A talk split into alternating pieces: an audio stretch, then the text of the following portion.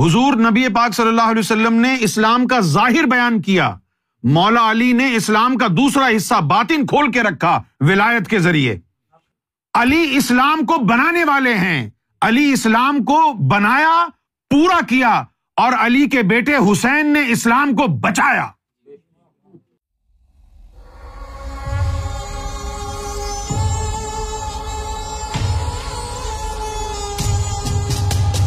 ہمارے ایک ساتھی سعد خالد راول پنڈی سے انہوں نے کچھ سوالات بھیجے ہیں، اور سعد خالد کے والد صاحب نے انہیں کہا کہ تم الرا ٹی وی سنتے ہو، یہ غلط ہے۔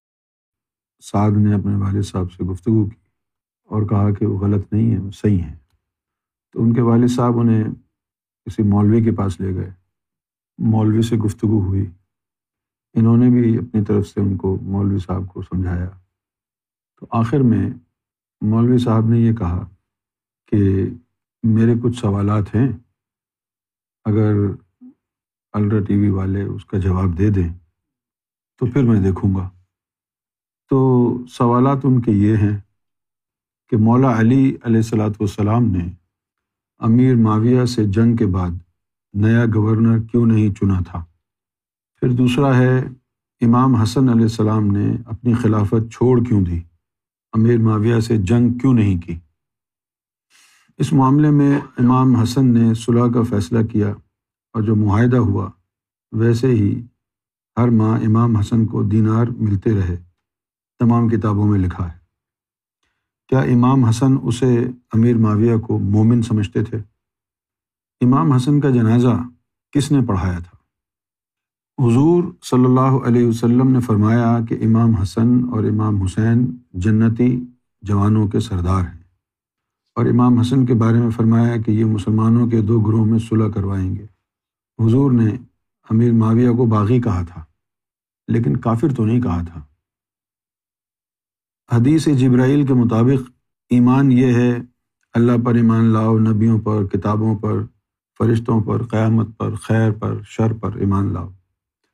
تو پھر اس میں تو امام مولا علی کا نام نہیں ہے، جو مولا علی کو ماننا ایمان کا حصہ ہو، تو پھر ہم مولا علی کو اتنا بڑا درجہ کیوں دیتے ہیں؟ یہ سوالات ہیں۔ ساڑھے چودہ سو سال پہلے یہ واقعات ہوئے ہیں۔ اگر ہم کتابوں پر بھروسہ کر لیں تو کتابوں میں متضاد باتیں لکھی ہیں۔ جو جس پارٹی کا مسلمان ہے وہ اسی پارٹی کے نقطہ نظر کو حق سمجھتا ہے۔ تو اب سنیوں کی کتابوں میں کچھ اور لکھا ہے، اور اہل تشیع کی کتابوں میں کچھ اور لکھا ہے۔ بہت ساری باتیں ملتی جلتی ہیں، لیکن چند اہم اور حساس نقات ایسے ہیں جو ایک دوسرے کے متضاد ہیں، خلاف ہیں۔ امام حسن علیہ الصلاۃ والسلام جو تھے انتہائی نفیس طبیعت کے مالک تھے، صلح جو اور بہت ہی زیادہ متین شخصیت کے مالک، متانت سے بھری ہوئی شخصیت، بردبار اور نہایت ذہین اور حکمت والے تھے۔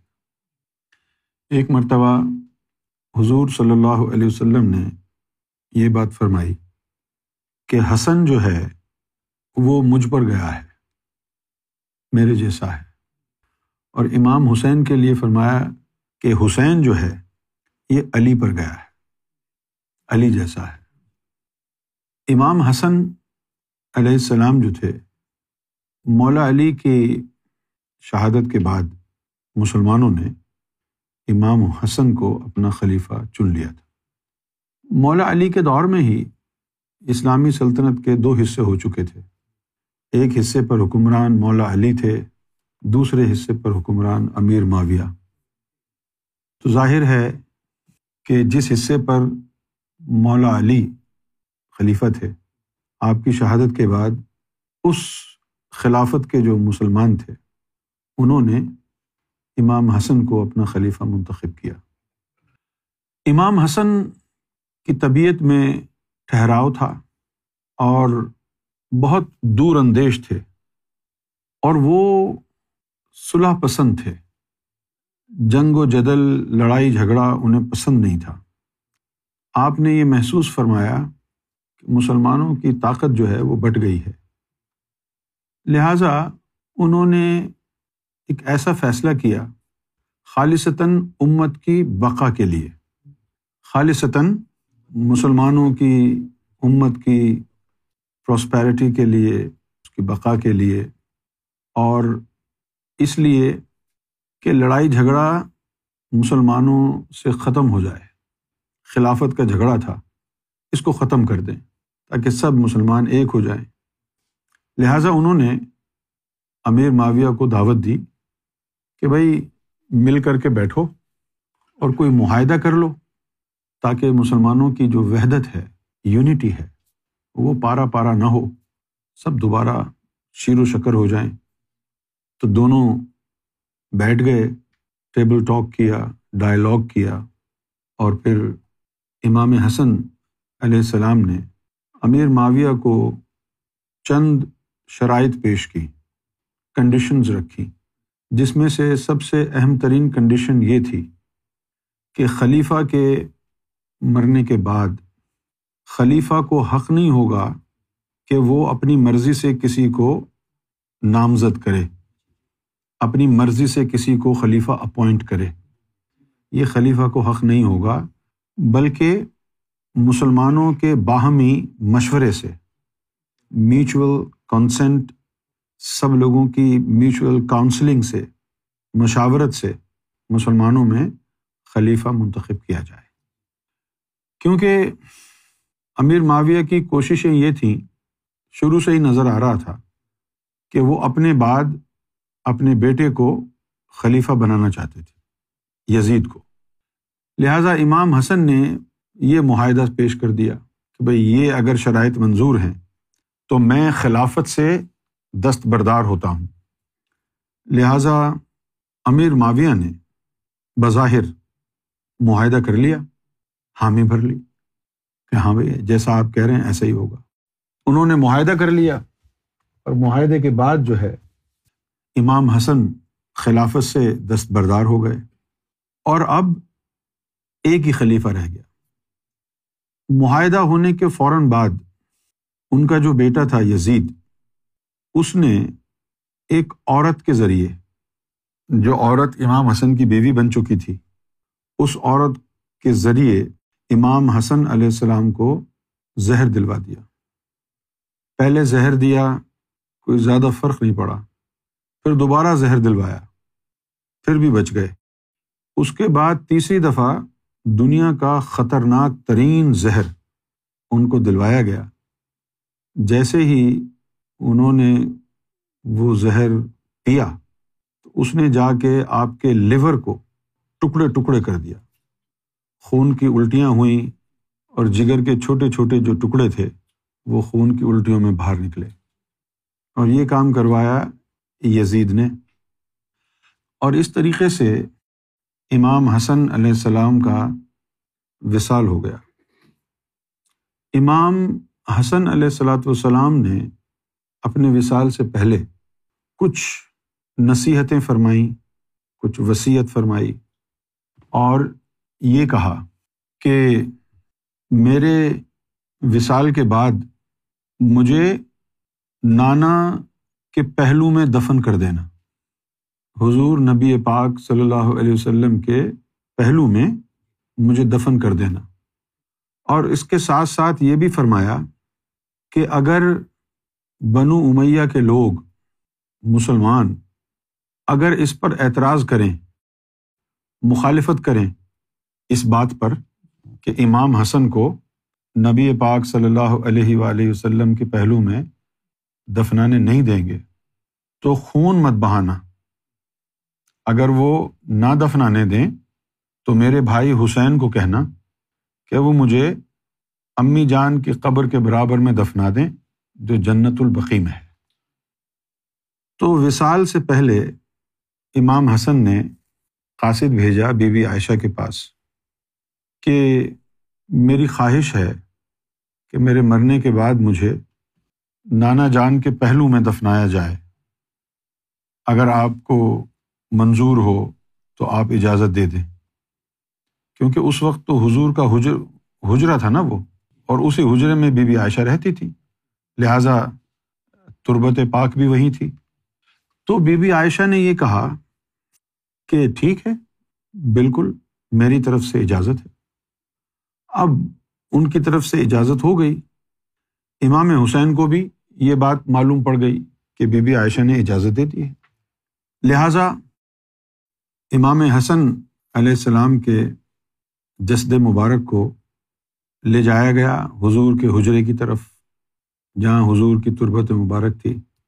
پھر امام حسین علیہ السلام نے بی بی عائشہ سے پوچھا کہ کیا اجازت ہے؟ انہوں نے کہا ہاں اجازت ہے۔ یہ کہہ کر وہ چلی گئی۔ تو اب وہاں دفنانے کی تیاری ہو رہی تھی۔ مروان حکومت وقت کے ساتھ تھا۔ مروان کو جب یہ بات پتہ چلی کہ امام حسن کو حضور کے پہلو میں دفنایا جا رہا ہے، تو اس نے کہا کہ ہم تو لاشیں گرا دیں گے، ہم ایسا نہیں ہونے دیں گے۔ انہوں نے یہ کہا کہ ہمارے قبیلے کا بندہ عثمان غنی، اس کو تو دفنانا دفنایا نہیں گیا یہاں پر، تو ہم اس کو کیوں اجازت دیں گے دفنانے کی، ہم اس کو یہاں پر دفنانے نہیں دیں گے۔ شور و غل جب سنا تو بی بی عائشہ خچر پر سوار ہو کر دوبارہ آئیں۔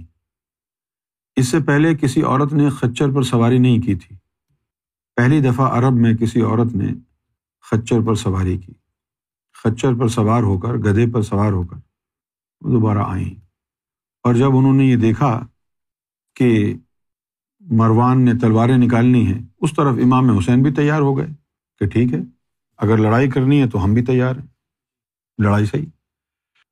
تو بی بی عائشہ جو تھیں وہ مروان کی جو تلخ اور غصے والی باتیں تھیں اور دھمکیاں تھیں، ان کو دیکھ کر شاید وہ ڈر گئیں اور خاموش رہیں۔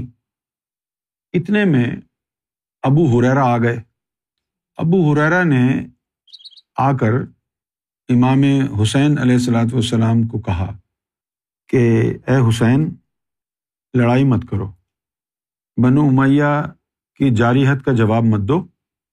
جب تمہارے بھائی امام حسن نے نصیحت کی تھی تو میں وہاں ساتھ تھا، تو انہوں نے یہ فرمایا تھا کہ مجھے حضور کے پہلو میں دفنانا، لیکن اگر بنو امیہ اس کی مخالفت کرے تو خون خرابہ نہ کرنا، بلکہ مجھے جنت البقیع میں امی جان کے پہلو میں دفنا دینا۔ تو جب امام علی مقام نے اپنے بھائی امام حسن کی یہ نصیحت سنی تو آپ نے تلواریں میان میں واپس ڈال لیں اور خاموشی سے جنازہ اٹھایا، اور جنازہ اٹھا کر جنت البقیع کی طرف لے جانے لگے۔ جب جنازہ اٹھا کر جنت البقیع کی طرف لے جانے لگے تو مسلمانوں کی ایک بڑی تعداد جو وہاں موجود تھی بنو امیہ کے، انہوں نے مروان کے کہنے پر جنازے کے اوپر زہر آلود تیر اندازی شروع کر دی۔ مسلمانوں نے اپنے تیروں میں زہر میں ڈبو کر جو ایروز ہیں وہ تیر مارنا شروع کر دیے۔ بہرحال جنت البقیع میں پہنچ گئے اور امام حسن علیہ الصلاۃ والسلام کو سیدہ بی بی کے پہلو میں دفنا دیا گیا۔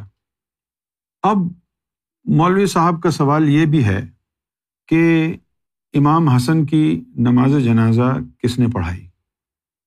دیکھیے، اگر آپ سنیوں کی کتاب پڑھیں تو سنیوں کی کتاب میں لکھا ہے کہ امام حسن علیہ الصلاۃ والسلام کی نماز جنازہ سعید ابن العاص نے پڑھائی، سنیوں کی کتاب میں یہ لکھا ہے۔ اور اہل تشیع حضرات کی کتاب میں لکھا ہے کہ امام حسن علیہ الصلاۃ والسلام کی نماز جنازہ آپ کے بھائی امام حسین علیہ الصلاۃ والسلام نے پڑھائی۔ اب آپ خود سمجھ سکتے ہیں کہ بھائی کے ہوتے ہوئے امام حسن کا جنازہ کوئی اور کیوں پڑھائے؟ اچھا، مسلمانوں کو اگر دیکھیں تو مسلمانوں کے دو گروہ تھے، ایک گروہ جو تھا وہ اہل بیت سے پیار کرنے والوں کا تھا، وہ بہت تھوڑے لوگ تھے، زیادہ نہیں تھے، اور دوسرا گروہ جو اکثریت میں تھا، میجورٹی میں تھا، وہ سارے بنو امیہ کے تھے، اور وہ اللہ کے رسول کے گھرانے سے اتنی شدید نفرت کرتے تھے جس کا آپ اندازہ بھی نہیں کر سکتے، اتنی شدید نفرت۔ سنیوں کا کہنا یہ ہے کہ نماز جنازہ سعید بن العاص نے پڑھائی، کیونکہ نماز جنازہ پڑھانے کا کام حاکم وقت کا ہوا کرتا تھا، لیکن یہ ضعیف حدیث ہے، لہٰذا آپ اس بات کو جان لیجئے کہ امام حسن حسن مجتبیٰ علیہ الصلاۃ والسلام کا جو جنازہ ہے وہ امام علی مقام امام حسین علیہ الصلاۃ والسلام نے پڑھایا۔ اب آپ اندازہ لگائیے کہ مسلمانوں نے آل رسول کے ساتھ کیا برتاؤ کیا، یعنی مولا علی کی شہادت بھی ہوئی، پھر امام حسن کو زہر کے ذریعے شہید کیا گیا، اور ابتدا ہی میں بی بی فاطمہ کے گھر پر حملہ کیا، ان کے گھر کو آگ لگائی، دھکا مار کے دروازہ توڑا، دروازہ توڑ کر اندر داخل ہونا چاہ رہے تھے، اور دروازہ ٹوٹ کے اندر کی طرف جب گرا تو وہاں بی بی فاطمہ کھڑی ہوئی تھیں۔ دروازہ جس میں موٹے موٹے کیل تھے وہ بی بی فاطمہ کے اوپر گرے، جس میں سے ایک موٹا کیل زنگ آلود وہ بی بی فاطمہ کے پیٹ میں گھس گیا، اور اس سے آپ کے جسم میں زہر پھیل گیا، اور اس طریقے سے آپ اس دنیا فانی سے کوچ کر گئیں۔ یہ مظالم آپ کے سامنے ہیں۔ کیا وجہ ہے اس کی؟ اس کی ایک وجہ جو ہمیں نظر آتی ہے وہ یہ ہے کہ یہ لوگ جو خود کو مسلمان کہتے تھے، یہ درحقیقت مسلمان تھے نہیں، یہ کافر روحیں، منافق روحیں تھیں، جن کو نبی پاک صلی اللہ علیہ وسلم کے گھرانے سے بغض تھا۔ ایک بات ذہن نشین فرما لیں ہمیشہ ہمیشہ کے لیے، کہ ایسا ہو نہیں سکتا کہ کوئی محمد صلی اللہ علیہ وسلم کو تسلیم کرے اور ان سے محبت بھی کرے، لیکن وہ علی سے پیار نہ کرے، فاطمہ سے پیار نہ کرے، اہل بیت کا ادب نہ کرے، یہ ممکن نہیں ہے۔ کیا کہا میں نے؟ کہ ایسا نہیں ہو سکتا کہ کوئی حضور سے تو محبت کرے اور حضور کی آل سے محبت نہ کرے، یہ ممکن نہیں۔ لہٰذا اہل البیت، مولا علی، مولا حسین، مولا حسن، یہ جتنی بھی اہل البیت کی ہستیاں ہیں، یہ ہمارے ایمان کا حصہ ہیں۔ ان کو ماننا، ان کا ادب کرنا، ان سے محبت کرنا، یہ قرآن مجید کا حکم ہے۔ اللہ تعالیٰ نے حضور صلی اللہ علیہ وآلہ وسلم کو یہ بات فرمائی کہ یا رسول اللہ صلی اللہ علیہ وسلم، آپ مسلمانوں سے کہہ دیں کہ یہ جو دین اور قرآن میں نے تم تک پہنچایا ہے، میں تم سے اس کا کوئی معاوضہ نہیں مانگتا، بس اتنا کہتا ہوں کہ اس دین کے پہنچانے کے عوض تم میری اہل البیت سے محبت کرنا۔ تو یہ تو قرآن مجید کا حکم ہے، اور حکم بھی اس طریقے سے ہے کہ یہ جو دین پہنچایا ہے، اس دین کے شکرانے کے طور پر کہ یہ دین ہم نے تم تک پہنچا دیا اور تم ہمارے مشکور ہو، لہٰذا تمہارا شکریہ اس صورت میں اللہ قبول کرے گا کہ بطور شکریہ تم آل رسول سے محبت کرو۔ یہ قرآن مجید کا فیصلہ ہے۔ اور پھر مجھے حیرت اس بات پر ہے کہ آج کے دور میں ایسے بھی مولوی ہیں جو مجھ سے یہ سوال پوچھ رہے ہیں، عالم ہونے کے باوجود، کہ جو حدیث جبریل ہے اس میں ایمان کی پوری تفصیل بتا دی، اس میں مولا علی کا نام تو نہیں تھا کہ مولا علی سے محبت کرنا ایمان کا حصہ ہے۔ حدیث جبریل تو بعد میں آئے گی، پہلے تو قرآن آتا ہے۔ قرآن مجید میں تو اللہ نے کہا ہے کہ معاوضے کے طور پر ہی صحیح، میری اہل بیت سے محبت کرنا، یہ قرآن مجید کا حکم ہے۔ رہ گئی بات جو لوگ مولا علی کی محبت کو ایمان کا حصہ نہیں سمجھتے، اس کی وجہ کیا ہے؟ اس کی وجہ یہ ہے کہ وہ صاحب ایمان ہی نہیں ہے، کیونکہ علی کی محبت تو ایمان کا حصہ ہے۔ جس کے پاس ایمان نہیں ہے وہ علی سے محبت کیوں کرے گا؟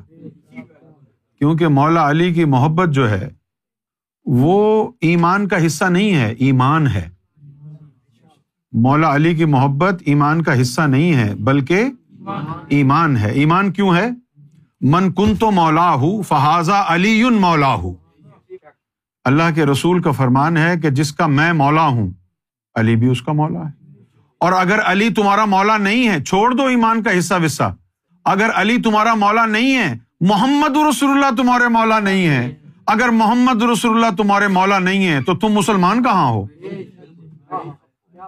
اگر مولا علی تمہارے مولا نہیں ہے تو محمد رسول اللہ تمہارے مولا نہیں ہے۔ اگر محمد رسول اللہ تمہارے مولا نہیں ہے تو پھر تمہارا اسلام سے تعلق کہاں ہے؟ مجھے تو یہ بات سمجھ میں نہیں آتی ہے کہ ایک مسلمان ہو کر کوئی شخص مولا علی کی ہستی کے بارے میں مشکوک ہو، وہ مسلمان کہاں ہے؟ ایک مسلمان ہو کر کوئی شخص محمد صلی اللہ علیہ وسلم کے وہ چہیتے نواسے کہ جب حضور نماز کی حالت میں ہوتے تھے تو دونوں بچے آپ کے کاندھوں پر آ کر سوار ہو جاتے اور اللہ کی طرف سے وحی آتی تھی کہ سجدے کو لمبا کر دو۔ اتنی محبت فرمائی نبی پاک صلی اللہ علیہ وسلم نے، اور اس حسن کو جس کے لبوں کا بوسہ محمد صلی اللہ علیہ وسلم لیتے، جس کی آنکھوں کو چومتے، جس کی گردن کو چومتے، جس کے گالوں کو چومتے، اس حسن کو مسلمانوں نے اپنے نانا کے پہلو میں دفن ہونے نہیں دیا۔ اور جب نانا کے پہلو میں دفن ہونے نہیں دیا اور پھر میت کو جنت البقیع لے کے جایا جا رہا تھا تو بجائے نماز جنازہ پڑھنے کے جنازے والوں پر اور امام حسن کی میت پر زہر آلود تیر پھینکے۔ یہ مسلمانوں کا کردار رہا، اس لیے تو تہتر فرقے بنے ہوئے ہیں۔ اہل بیت کی محبت جائز اور ناجائز حدیث سے ثابت ہے یا نہیں ہے، ان باتوں کو چھوڑیں۔ میں نے پہلے بھی کئی دفعہ اس نقطے کو اجاگر کیا ہے کہ جس انداز میں اللہ نے مسلمانوں سے اہل بیت کی محبت کا وعدہ لیا ہے وہ بڑا ہی شرمناک ہے۔ کیسے شرمناک ہے؟ کہ اللہ تعالیٰ جو ہے وہ نبی پاک کو مشورہ دیتا ہے کہ کہو کہ یہ جو دین میں نے تمہیں پہنچایا ہے، اس دین کا شکریہ ادا میں کوئی تم سے معاوضہ نہیں لیتا، بلکہ معاوضے کے طور پر تم میری اہل بیت سے محبت کرنا۔ یعنی یہ بڑی شرم والی بات ہے۔ معاوضہ بھی نہ ہو تو یہ ہمارا فرض ہے کہ ہم اپنے آقا اور مولا، اپنے نبی محبوب الہی سیدنا محمد صلی اللہ علیہ وسلم کے پیارے چہیتے نواسوں کو اپنی محبت کا، اپنے ایمان کا محور بنائیں۔ یہ ہمارا ایک فطری تقاضا ہے، یہ ایک نیچرل انکلینیشن ہوتی ہے نا کہ نبی پاک نے جن سے محبت کی ہمارے دل میں خود بخود ان کے لیے محبت کا جذبہ پیدا ہو جائے۔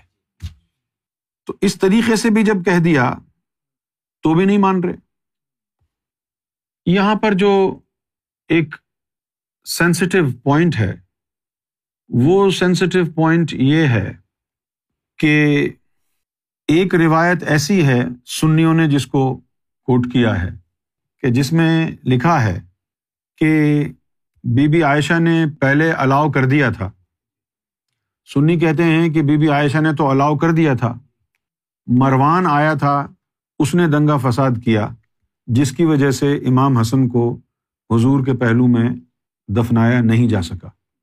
لیکن ابن عباس کی جو روایت ہے، جو اہل تشیعوں کے ہاں بھی موجود ہے اور سنی کتابوں میں بھی موجود ہے، اس روایت میں یہ لکھا ہے کہ جب مروان نے مخالفت کی تو اس وقت پھر جب بی بی عائشہ خچر پر سوار ہو کر کے آئیں تو اس وقت پھر ظاہر ہے یہ مفروضہ ہے کہ مروان کی مخالفت کو دیکھ کر وہ بدل گئیں اور انہوں نے آ کر کے یہ کہا جو روایتوں میں لکھا ہے، امام حسن کی طرف اشارہ کرتے ہوئے ان کی یعنی جسد مبارک کی طرف، ان کی میت کی طرف اشارہ کرتے ہوئے کہا کہ میرے حجرے میں یہ کس کو اٹھا کے لے آئے ہو تم؟ یہ میرا گھر ہے، میں یہاں کسی کو دفنانے نہیں دوں گی۔ یہ ایک روایت میں یہ لکھا ہے۔ تو اب نہ ہم تھے وہاں پر، نہ آپ تھے وہاں پر، لیکن ایک بات جو ہے وہ بڑی مشکوک ہے، وہ کیا ہے کہ ایک شخص تھا مسلمانوں میں، وہ مرتد ہو گیا تھا، دین اسلام چھوڑ دیا تھا اس نے، پھر کسی کے سمجھانے بجھانے پر، سختی کرنے پر وہ دوبارہ مسلمان ہو گیا۔ جب وہ دوبارہ مسلمان ہو گیا تو ابو بکر صدیق نے اپنے گھر کی ایک خاتون سے اس کی شادی کر دی۔ تھا وہ مرتد اور منافق۔ ایک پولیٹیکل موو یہاں پر چلا بنو امیہ نے، جس کے نتیجے میں اس کو دوبارہ بظاہر سب کے سامنے کلمہ پڑھوا دیا، مسلمان کر دیا۔ ابو بکر صدیق کے گھر کی ایک خاتون سے اس کی شادی ہو گئی، پھر اس کی تین بیٹے ہوئے۔ تو اس کے جو تین بیٹے تھے ان میں سے ایک بیٹا جو تھا وہ یزید کے ساتھ مل گیا اور اس نے ایک عورت کے ذریعے زہر دلوایا۔ بی بی عائشہ کے خاندان کے تھے وہ، اور باقی جو دو بیٹے تھے وہ جب امام حسین کربلا میں تھے تو وہ یزید کی فوج کے ساتھ تھے، اور ان دو بیٹوں نے ہی امام حسین کے اوپر تیر برسائے اور قتل بھی انہی کے ساتھ، شمر لین کے ساتھ مل کے کیا۔ یہ ابو بکر کے خاندان کے، بی بی عائشہ کے خاندان کے لوگ تھے۔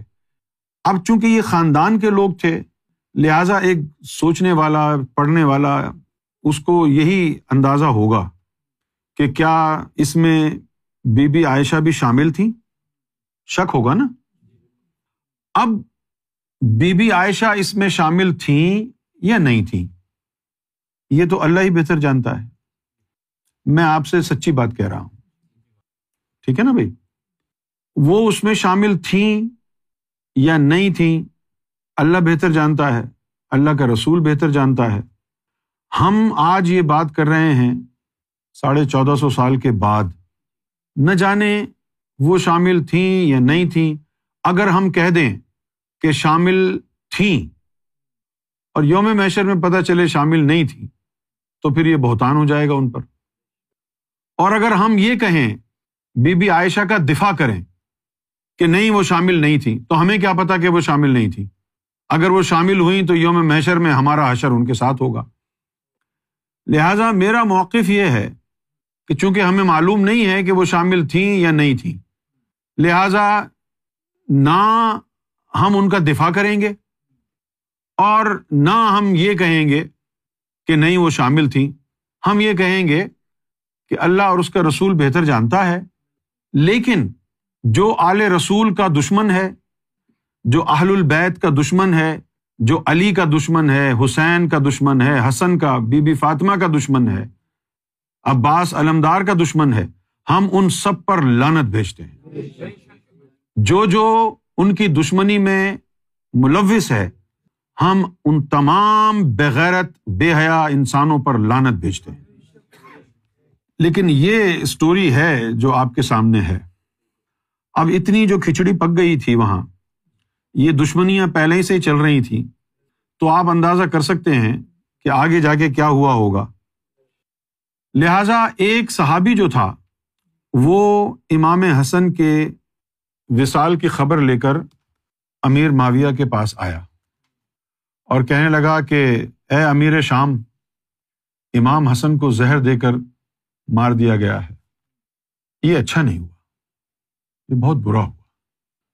تو امیر معاویہ نے اس کو کہا، یہ الفاظ بڑے گندے ہیں لیکن آپ کو بتانے کے لیے بولنے پڑیں گے، نقل کفر کفر نہ باشد۔ تو اس نے کہا کہ بھئی حسن کے مرنے کا تجھے بڑا غم ہے، کیوں، تیری کوئی رشتہ داری تھی اس سے؟ تو اس صحابی نے کہا کہ معاویہ کیا ہو گیا ہے تجھے، تو نے نہیں سنا تھا رسول اللہ سے کہ حسن اور حسین جنت کے جوانوں کے سردار ہیں؟ تو نے نہیں سنا تھا رسول اللہ صلی اللہ علیہ وسلم سے کہ اے اللہ جو ان سے دوستی دوست رکھے ان کو تو ان کو دوست رکھ، جو ان سے دشمنی کرے تو ان سے دشمنی رکھ۔ تو معاویہ نے اس کو کہا کہ یہ حدیث و حدیثوں کا وقت نہیں ہے، میں نہیں مانتا ان باتوں کو۔ اور آج اہل سنت والجماعت امیر معاویہ کو ڈیفینڈ کرتی ہے، جو اتنے غستاخانہ الفاظ بول رہا ہے امام حسن علیہ الصلوۃ والسلام کے بارے میں۔ آپ اس بغیرت انسان کو مسلمان سمجھتے ہیں، ہم تو اس کو جانور سمجھنے سے بھی قاصر ہیں، ہم تو ایسے شخص کو خنزیر سمجھنے سے بھی قاصر ہیں کہ جو رسول اللہ کے پیارے جگر گوشہ رسول، جن سے محمد صلی اللہ علیہ وسلم نے اتنی شدید محبت کی، ان کے وصال پر اتنے غستاخانہ الفاظ استعمال کرے۔ کہنے لگا کہ بھائی مر گیا، یہ اس میں کوئی دکھ ہونے والی بات کیا ہے، مر گیا تو مر گیا۔ تو یہ چیز ثابت کرتی ہے کہ ان کا ہاتھ تھا نا اس میں۔ مولا علی کی محبت ایمان کا حصہ ہے یا نہیں ہے؟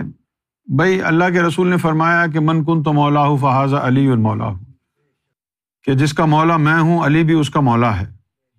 تو محمد رسول اللہ اور مولا علی یہ ہمارے مولا ہیں، ان کی محبت ہی ایمان ہے۔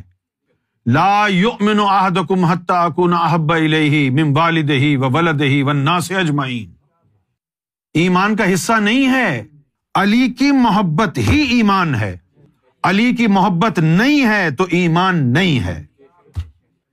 ان کی محبت کو ایمان کا حصہ سمجھنا گستاخی ہے، کیونکہ ان کی محبت ایمان کا حصہ نہیں ہے، فی نفس ہی ایمان ہے۔ علی کی محبت فی نفس ہی ایمان ہے، جس کے دل میں علی کی محبت نہیں اس کا دل ایمان سے خالی ہے، اس کا اسلام سے کوئی تعلق نہیں ہے۔ اچھا، اب رہ گئی بات کہ مولویوں نے کہا ہے کہ بھائی حضور نے تو باغی کہا تھا، کافر تو نہیں کہا تھا۔ اچھا، میں اس مولوی کے لیے حدیث کے یہ الفاظ دہرا دوں کہ حدیث میں یہ الفاظ بھی تھے کہ وہ جو باغی ہوں گے، باغی جماعت والے، وہ تمہیں جہنم کی طرف بلا رہے ہوں گے۔ چلو ہم مان لیتے ہیں باغی تھا، کافر نہیں تھا، لیکن جہنم کی طرف لوگوں کو بلا رہا تھا تو خود بھی تو جہنم میں جا رہا تھا۔ ٹھیک ہے، امیر معاویہ کا مقام جہنم ہے، تم اس کو کافر سمجھ کے جہنم ہی نہ مانو، باغی سمجھ کے جہنم ہی مان لو۔ حدیث میں تو لکھا ہے جہنم کی طرف بلا رہا تھا، وہ جہنم کی طرف تبھی بلا رہا تھا نا جب وہ خود کنجر کا بچہ جہنم میں جا رہا تھا، تو جہنم کی طرف جا ہی رہا تھا نا، تبھی تو اللہ کے رسول نے فرمایا کہ یہ باغی جماعت ہے اور جہنم کی طرف بلا رہی۔ جہنم کی طرف کون جائے گا؟ جہنم میں یا تو کافر جائے گا یا منافق جائے گا۔ اب رہ گئی بات باغی ہونے کی، تو بغاوت کس سے کی؟ بغاوت اللہ کے رسول سے ہوئی تھی، بغاوت قرآن سے تھی، بغاوت رسول کے اسلام سے تھی، بغاوت مولا علی سے تھی۔ اگر کوئی اسلام سے بغاوت کرے، قرآن سے بغاوت کرے، محمد رسول اللہ سے بغاوت کرے، تو آپ اس کو ایک نارمل باغی سمجھیں گے؟ جو اہل البیت کو کشت و خون میں نہلا دے کربلا کی ریت پر، جو امام حسن کے جگر کے ٹکڑے ٹکڑے کر دے، جو امیر حمزہ کے کلیجہ چبا جائے، اس خاندان کو آپ مسلمان سمجھیں گے؟ آپ کے سوچ پر لعنت ہے، سوچ پر لعنت ہے۔ جو مولا علی کو مولا نہیں مانتا وہ منکر حدیث ہے، وہ منکر محمد ہے، وہ منکر قرآن ہے، وہ منکر خدا ہے، جو علی کو مولا نہیں مانتا۔ ہمارے نزدیک تو علی کا وہ کردار ہے جس نے اسلام کو مکمل کیا۔ حضور نے تو صرف شریعت بتائی، مولا علی نے آ کر طریقت کے راز کھولے اور اسلام کو مضبوط کیا۔ حضور نبی پاک صلی اللہ علیہ وسلم نے اسلام کا ظاہر بیان کیا، مولا علی نے اسلام کا دوسرا حصہ باطن کھول کے رکھا ولایت کے ذریعے۔ علی اسلام کو بنانے والے ہیں، علی اسلام کو بنایا، پورا کیا، اور علی کے بیٹے حسین نے اسلام کو بچایا۔ یہ تو وہ گھرانہ ہے جنہوں یہ بانی اسلام گھرانہ ہے، یہ محافظ اسلام گھرانہ ہے۔ ان کی محبت ایمان کا حصہ نہیں ہے، ان کی محبت ہی ایمان ہے۔ اگر ان کی محبت نہ ہو تو ایمان نہیں ہے۔